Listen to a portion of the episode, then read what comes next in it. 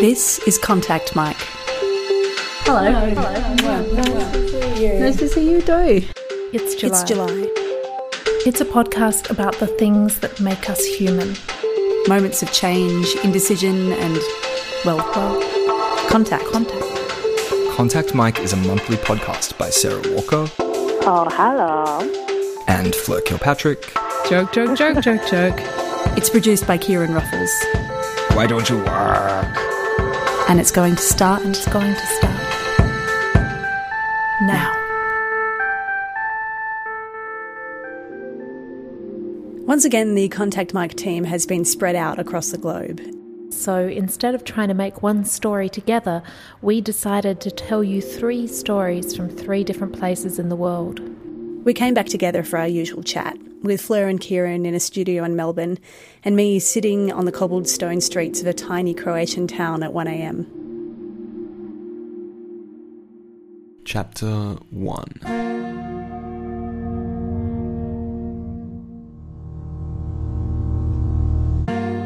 This month in your world, a car bomb exploded in Kiev, killing journalist Pavel Sheremet, who had been a vocal critic of leaders in Russia, Belarus, and the Ukraine.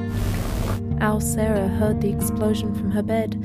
She said it sounded like a clap of thunder. One clap, and a life went out. Elsewhere in the world, a life began. Oh, my baby, it's my baby, said her mother. This month, a man's body was found on a road in Manila. The Philippines elected a new president in June, Mr. Duterte, who ran on a bloodthirsty anti crime platform pledging to kill tens of thousands of criminals. If they are in your neighborhood, feel free to call us, the police, or do it yourself if you have the gun, he told a rabid crowd. You have my support. If he fights on, fights to the death, you can kill him. I will give you a medal. And, Mr. Duterte said, if you are involved in drugs, I will kill you. You son of a whore, I will really kill you. The body in the street was cold. His entire head was wrapped in tape. He wore a sign I am a pusher. Elsewhere, a little girl allowed to pick her own outfit for the day chose her Elsa costume, and she was by far the happiest person in the Coles supermarket. In your world, in a Tasmanian cemetery, a fur seal was found. He was sleeping in the toilet. The wildlife officers named him Sammy and then gave him a lift back to the beach. The pictures are fucking adorable. Chapter 2 On a quiet Wednesday night in the kitchen of a country house, I love the cooking sounds that are going to be in this. I asked a group of women what they thought should be in sex ed. I didn't have any sex education at my school. That's why I find it fascinating. that, Like all of the kids now have had something. You know what Amelia, Amelia is our assistant director. She would say that they lack the language to talk with each other during sexual acts. Yeah. So they teach you about consent, but they give you this kind of very flimsy tea metaphor that's a little bit too black and white. She says, in the moment, Yeah. they still don't know how to talk to each other and they don't know how to have those awkward conversations and they're not even told that the conversations will be awkward and that's okay so they go in thinking that everything's going to be smooth and sexy like in the movies or in porn and they're not ready for all the like weirdness and that's where they run into problems Yeah, I hear people saying like, "Oh, but it kills the mood to have to stop and ask, can I do this?" Yeah. yeah. I'm like, actually, no. It's basically dirty talk. Yeah. If you do it right. Yeah. Yeah, It's well- like, I really want to do this to you. yeah Which Like- is funny because they would never teach dirty talk. No, like, they, just, wouldn't, wouldn't even a teacher frame it that up and way. being like, it could be "Just think of dirty it as talk, dirty guys. talk." You'd just be like, don't go Yeah. there. No, stop speaking. Yeah, like the one thing that I wish someone had told me is like, wait, there will be no shortage of opportunities to have sex in your life. Hmm. So just calm down. When you're at a party, it doesn't have to be like right away. Like you can wait Yeah. Mm-hmm. Yeah. for the right situation to come about. At some point, the conversation inevitably turned to porn. Porn. I didn't see porn until I was 16 or 17, and then it was my friend's grandfather's stash from the 70s. and it was just like, it was so, yeah. I think the first thing thing I saw was Paris Hilton one, and I found that so disturbing. I was like, this is not cool. She's just a young girl. Like I was glad that I could see through and just. No, be I've like, never seen that one. Yeah. What happens on it? she just looks utterly bored, and Oh, then just the idea that it's not like she's not consenting to, to be watched by everyone else. Like this is something she's just doing mm. in this. So that just made me feel really. Wait, she she knew she was being taped. Did yeah, but she didn't know it was going to go, Go global. Yeah. But She was like, I think she was only 18 or 19 or something. And yeah. I was just like, I, I'm not enjoying this. She doesn't look like she's enjoying herself. It never looks like girls are enjoying No. themselves anymore. The next day, I suddenly remembered my first experience of porn. I was about 12 or 13 and chatting on 9MSN with this gay boy a few years older than me. And he wrote, This is the kind of men I like. And he sent me a link and I clicked on it. But I think actually what I was looking at was the pop up that came with it. Because suddenly my screen was covered in the naked bodies of women. But because he had said they were men and because these silken forms didn't look like what I thought of as a woman's body, I presumed they were men. And I stared at them. And I tried to work it out. And I stared at their genitals and went, I thought they protruded more than that. And I stared at their breasts and thought, I am sure that most men don't come with those. And so I wrote to him, Are these the kind of men you like? And he said, Yes. And I said, Men with breasts? And he said, What? No. And eventually we worked it out and we had a laugh, but I always remember that moment of confusion where I stared at those alien bodies with absolutely no idea what gender they could be because their shiny forms seemed so otherworldly and so disconnected from my own 13 year old body. So back to the Wednesday night. Are you looking up? Yeah, I'm trying to My find some, Little Pony doesn't- Where is which is the site? I don't know. Oh, they've got tits. Yeah, they're super hot. Oh, this one's got a story. There's love happening. Making out ponies, Okay, let's Oh, do a that looks- commentary. That looks like a boy boy boy pony, girl pony. He's like angry. Did the boy pony just thrust into the girl pony? They're not moving much. Boy pony oh, looks Oh, really yeah. surprised. Yep, there's some thrusting.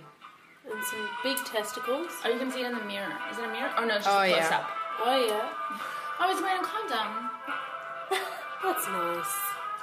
That's real nice. This happens for a They got some while. nice romantic She seems happy. She's totally into it. Finally, women they're enjoying always- sex. they're always porn. into We it. had to find ponies. to Oh, is he howling? I just Oh, they just why I came. really surprised before. Looks evil. Oh, that's the end of that episode. Ponies having a bit of a I cuddle. took it to your heart. Time to turn it off, I think. I think so. Time to turn us all off. Do you guys remember the first time you saw porn? Mm. Hmm. I remember reading erotic fiction on the internet as a teenager and feeling so horrified. I don't even know how I got to that corner of the internet. I think I was just kind of stumbling around in the in the darkness of the internet with a flashlight that was my keyboard, and then occasionally like stumbling around corners and being like, "Oh gosh, oh I'm sorry, I didn't mean to," oh, and just like running away again, like some Yeah. befuddled British like station master. Like the Victorian wallflower that you are. Yeah, yeah. yeah. I was about nine or ten. I went round to a friend's house and they had a modem. And th- this was hmm. pretty crazy because I'd been reading about modems in like the 64K computer magazines that my uncles in ah. England would get me. You're really old, hey. we ended up on these places called electronic bulletin boards, which mm-hmm. were kind of proto version of message boards. But most of it was text based. The first sort of stuff was reading these sort of erotic tales of, you know, mm. just completely unbelievable stories of people going to parties and having lots of sex. I was talking about the first time that I saw those naked women, mm-hmm. and I was trying to mm-hmm. explain why it was so surprising. And I realized that all of the women's bodies that I had seen up to that point were were mm. incredibly unsexualized. Women having a shower, um, yeah, yeah. Um, A really nice photo of my best friend's mum with like a smiley face drawn on her naked tummy. That was in her room. That's lovely. Tummies that had carried babies and these breasts that had fed babies. And that was what I thought of as a full grown woman's naked body. And I just remember the hmm. glow of those bodies on the screen, the pink and goldness of them. And hmm. just like, it was just a colour scale that I didn't really associate with human nudity. I think I was quite unusual in that I grew up without an experience of sort of airbrushing before then. We didn't have a TV and there wasn't magazines around the house or anything like that. And I really didn't think about my body from the neck down until I got to university. I remember being at high school and um, this girl in my class was walking in front of me upstairs and I noticed that she had shaved her legs. At the time, I remember being like, oh my God, she's even less cool than me, and even she shaves her legs, so I should definitely start doing it because, Yeah. like, that's that's like I'm really out of the loop now. And I remember kind of being like, oh, whoa, like, like it's not an option. Everyone has to shave their legs. Yeah. That's what you have to do when you know if you if you want to be not even like trying to look hot if you just want to be normal. I've never even thought about doing that, but it's so clearly the status quo and I'm not conforming to it. So I'd better get on that bandwagon. as a young man, you get exposed to print pornography fairly early, mm. and that's almost exclusively just pictures of women. There's this sort of unspoken homoeroticism to the idea that you're not going to enjoy porn unless there is male nudity involved as well. Mm. The idea that hmm. it's totally okay to be getting off on naked male form as a straight guy consuming straight pornography. Everywhere else where you might encounter a real male naked body, like in the change rooms at the pool or gym or, you know, in a men's room, there is this hawk like hyper alert, hyper vigilant sense that one must not be caught checking out another guy. Hmm. Um, because hmm. what would that mean? And yet somehow the naked male form is completely indispensable to most men's experiences of straight pornography. Chapter 3 There's something deeply human about going for a walk, and I think. The ancient Romans used to say, solvitur ambulando, it is solved by walking.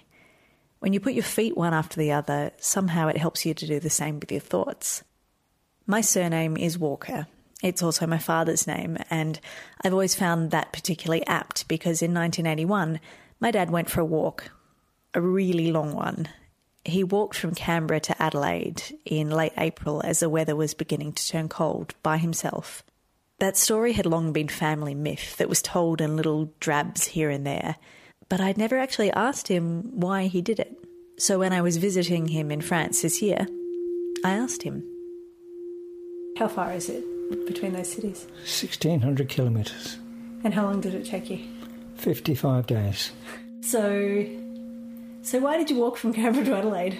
Well, I was working in a computer industry that was driving me insane.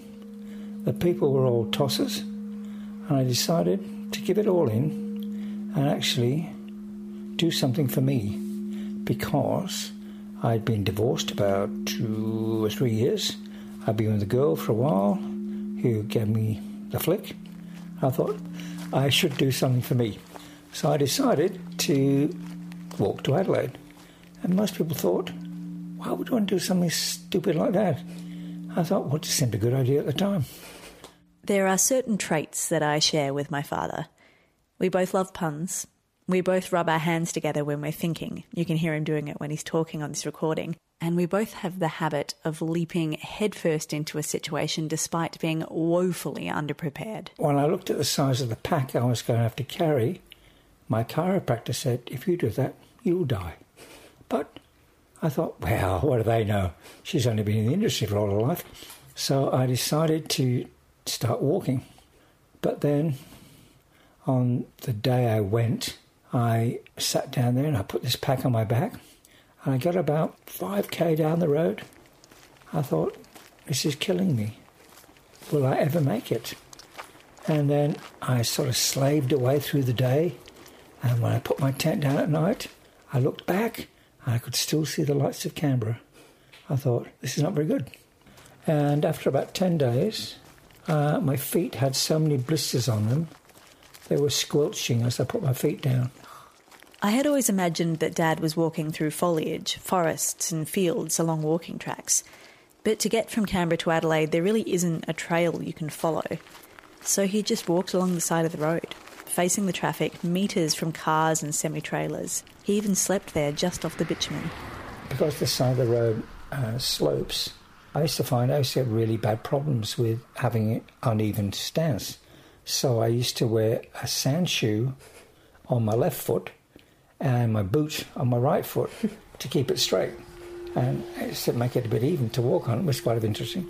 Did people stop to try to offer you lifts very often?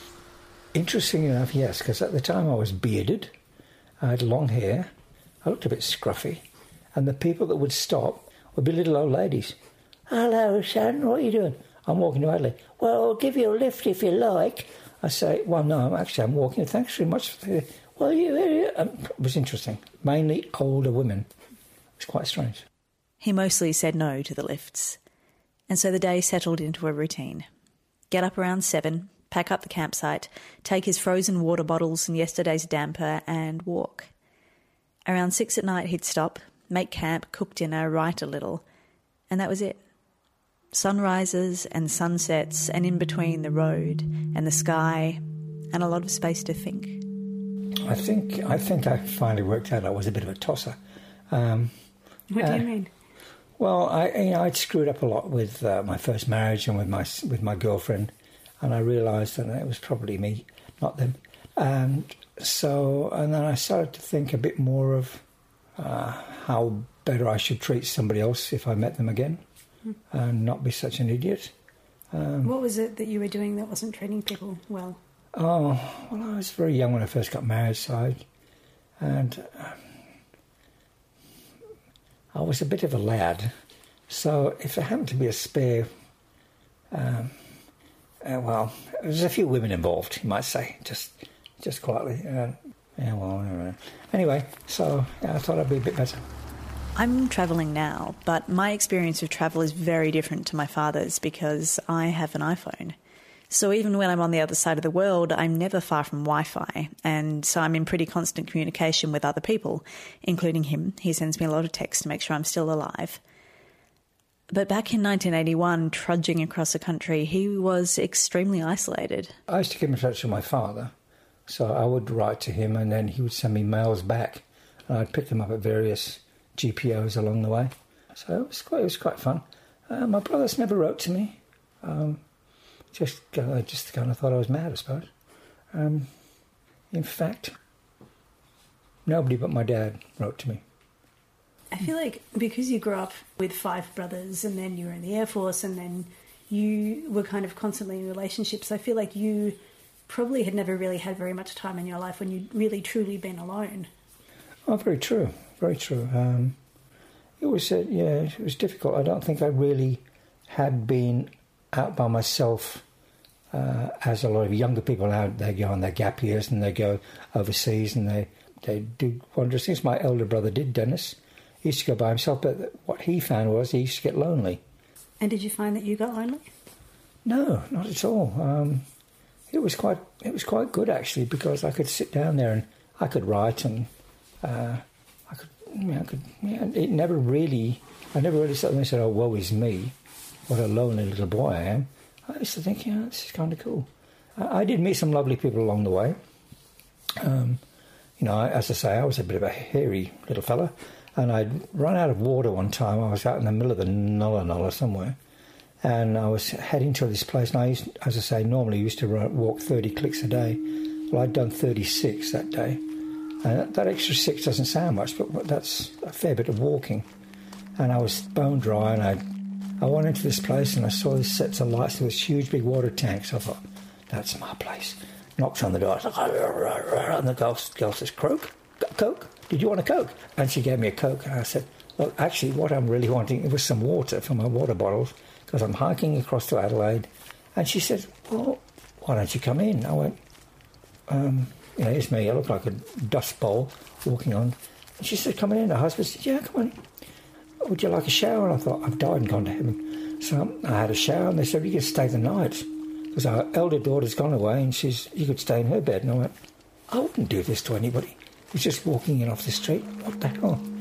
After working with these pack of arseholes for years, you suddenly meet these really nice people, and you think, not everybody's an arsehole out there. And so, what was it like the day that you walked into Adelaide? Well, the one thing about going into Adelaide from where I was is that I came in uh, from Oyen and you pull into Tailem Bend. And from Tailem Bend to Adelaide is about 100 clicks from where I was, which I knew I could drive in an hour. But I knew it would take me four days to get there. That was quite disheartening because from that, in going into Tailem Bend from there up into Murray Bridge is really, Jesus, it's the most dead countryside you've ever been in, right? Anyway, I walked down the hill, and at the end of my street, where my dad lives, was a phone box, and I rang him. I said, Hey, Pa, I put the kettle on, I'm home. And he was out on the edge of the road, and I walked up there and I just burst into tears. I said, Pa, this is the hardest thing I've done in my life. And he said, Oh, son, it's glad to see you. And it was, it was, um, yeah, it was hard. I just realised how hard when I got to the end of it. I asked him how he thought the walk had changed him. Well, I think it gave me a bit more of an insight of what I could do. And so when people have said to me, a couple of times it's happened work wise, when they said, You can't do that, I've gone, You can't say that. Because people said to me I couldn't do the walk, and I did it. And when people say you can't, you do it anyway, just to prove you can. Mm. I mean, I've screwed up a lot since, but I have done some things I've been proud of. And was there one moment or one thing that you saw or experienced that was really, really beautiful while you were doing that walk? Well, I think a couple of things, little wee things like that, like the, the family put me up for the night. Somebody knocked on my door. I wouldn't put them up for the night, so I think that was really beautiful. Another time, this this guy came up and he was clearing out the, the trees underneath the electrical stuff. And he had a girl with him and they were chopping the stuff down. We had a bit of a chat. I made him a cup of tea. And I heard him, you know, ringing, ringing, going through the trees. And he came back after about an hour. I said, Oh, we're off for the day. I said, Oh, okay, well, have a good night. He said, Oh, by the way, I chopped up a tree for you, for your fire tonight. I mean, how cool is that? I mean, it might not seem much, but to some guy who's freezing his ass off, that's a pretty good thing uh, in the middle of nowhere. So that was kind of nice. I, so I, thought, I think that's what it gave me. It gave me the fact that there are really nice people in the world. They're not all groping, grasping, conniving bastards. There's some lovely people. They, you know, they don't have to give you much, but it's nice when they give you something. It's lovely.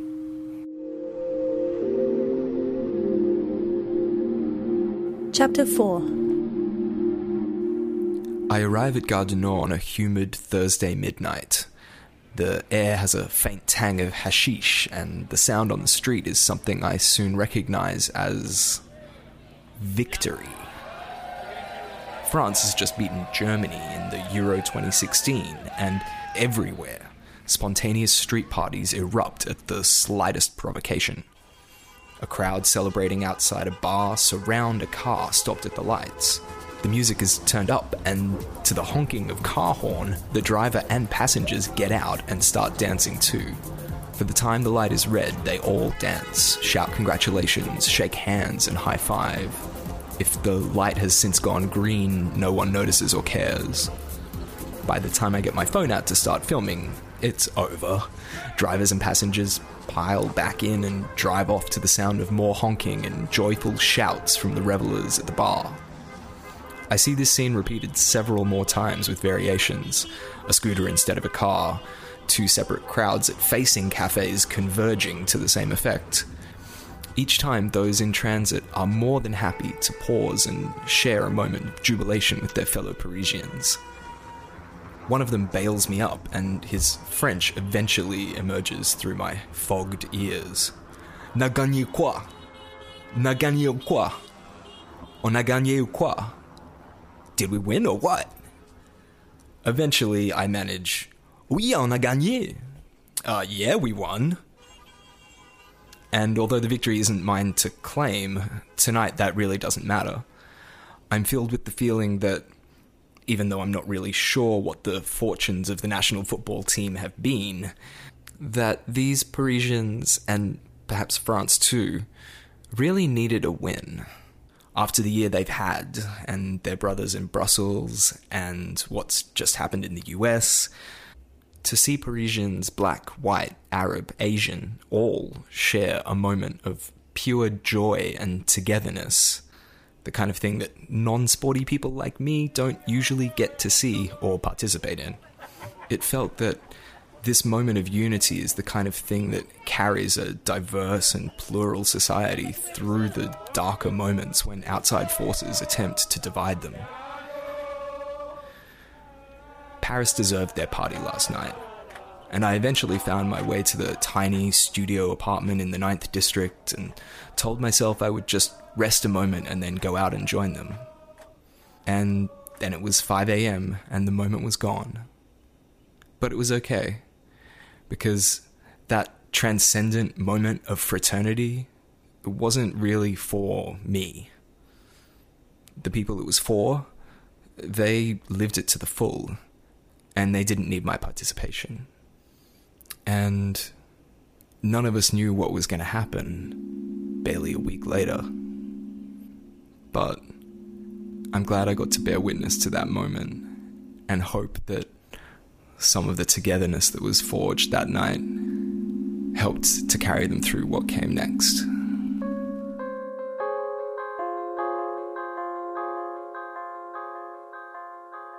This year has been really full on and really, there's been all these terrible things happening at, at a pace which seems unusually fast. And I don't know whether it's just because we're hearing more reporting or whether it's just happening in places that are slightly more Western and that's why we're hearing about them. But yeah, it does, it does feel, I feel unsettled in a way that I'm not used to feeling. It's really lovely to remember that even when terrible things like this happen, there are there are things that bring us together so simply. So some men running around and kicking a ball on a big bit of grass makes Mm. so many people so happy, and that's it's wonderful that we can we can find that.